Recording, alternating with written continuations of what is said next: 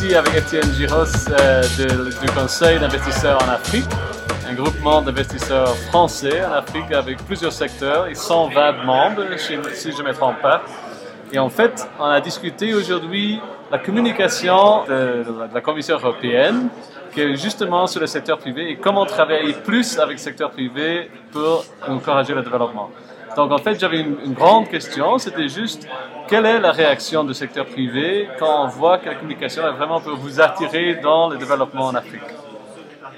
C'est d'abord une euh, réaction de satisfaction et le fait que nous puissions pendant trois heures autour d'une table discuter entre les donneuses ou les bailleurs de fonds et le secteur privé pour essayer de mieux se comprendre et de travailler pour le développement des pays en développement, c'est un sujet de satisfaction car ça n'a pas toujours été le cas par le passé. Donc c'est un grand progrès.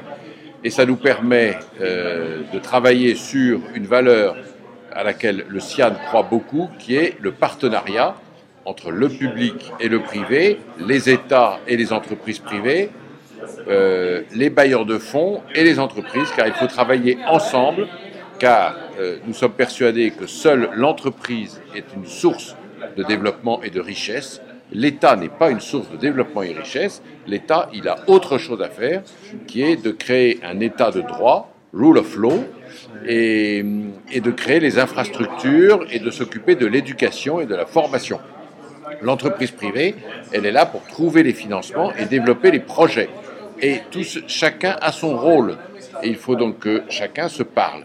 Les bailleurs de fonds, ils peuvent, à mon sens, ou les donneurs peuvent faire deux choses, peuvent orienter les projets dans le sens euh, sustainable euh, et inclusive, c'est-à-dire les aider à ce que ce soit des projets qui servent à tout le monde. Et deuxièmement, ils peuvent évidemment apporter leurs outils différents et multiples, euh, blended, euh, skills to, pour financer les projets. Voilà, donc tout ça doit travailler ensemble, et donc c'est une question de partenariat. Et vous, vous pensez que cette communication va aider à, à coordonner entre les, les- les bailleurs de fonds? Parce qu'une des questions, une des critiques, c'est qu'il y a plusieurs bailleurs de fonds, tous avec leur stratégie, tous avec envie de travailler avec le secteur privé. Jusqu'à quel point une communication comme ça va aider à, à mieux coordonner leurs actions? Oui, si vous voulez dire que le travail est immense et qu'il y a une grande tâche devant nous, oui, car il y a beaucoup de bailleurs de fonds, beaucoup de procédures et beaucoup de pays par ailleurs. Mais notre travail à nous autres secteur privé, c'est de faire passer ces messages, qui est que nous ne sommes pas en opposition ni avec les États, ni avec les bailleurs, mais qu'on doit travailler ensemble. Et on demande aux États et aux bailleurs de bien considérer que seul le secteur privé est créateur de richesse et qu'il faut un peu nous écouter. Nous ne sommes pas là pour diriger à la place des États, mais il faut un peu nous écouter. Par exemple, dans le choix des projets, les, les projets ne sont pas sans fin, il faut bien faire des tris et Ouais. choisir les risques. Il faut écouter le secteur privé. Quand on dit par exemple qu'il est peut-être inutile de construire une autoroute ou un nouveau port, mais qu'on ferait mieux de, de focaliser les financements sur la fourniture d'électricité ou sur l'éducation, on peut nous écouter. Parce que si on le dit, c'est qu'on pense que on travaillera mieux si on a cela, plutôt que des projets qui, euh, vus du côté d'un gouvernement, peuvent faire davantage plaisir. Mais vous, vous pensez qu'il y a des les entreprises ont un appétit pour travailler avec les bailleurs de fonds? Parce qu'en fait, on assume dans les conversations avec les bailleurs de fonds, on assume que si on met des instruments à disposition des- des- du secteur privé, qu'ils viendront en cherchant à participer avec le gouvernement. Est-ce que c'est nécessairement le cas qu'ils vont toujours Non. avoir la demande en Non, fait pas pour leurs toujours. instruments? Pas toujours, parce que si le projet est bon, ou quand un projet est bon, on trouve toujours du financement. Donc on peut trouver du financement dans le secteur bancaire privé, Ouais. sans les bailleurs de fonds, éventuellement.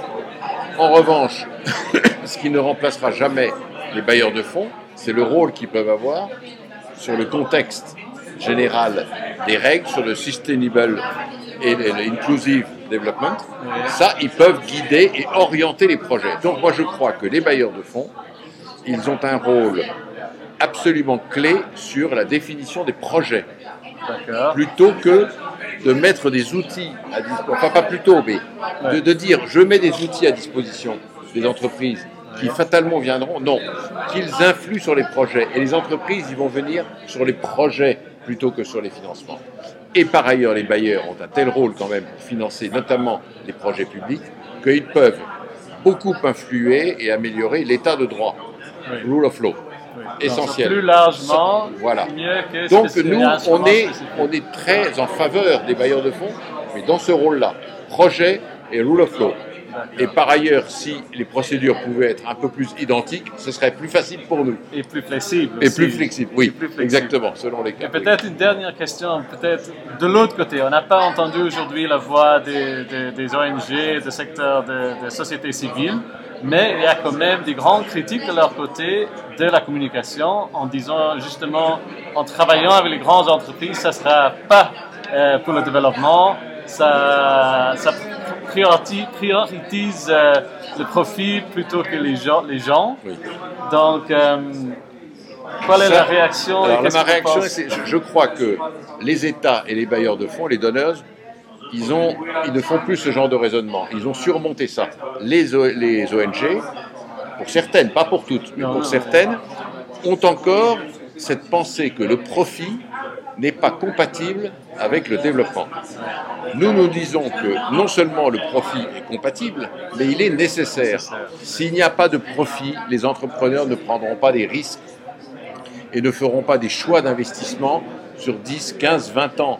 Quand on construit un nouveau port, quand on construit une usine, euh, quand on dé- développe un nouveau business, on investit de l'argent, on prend des risques pour 5 à 10 ans. Et donc il faut qu'il y ait le profit au bout pour nous inciter à prendre ces risques.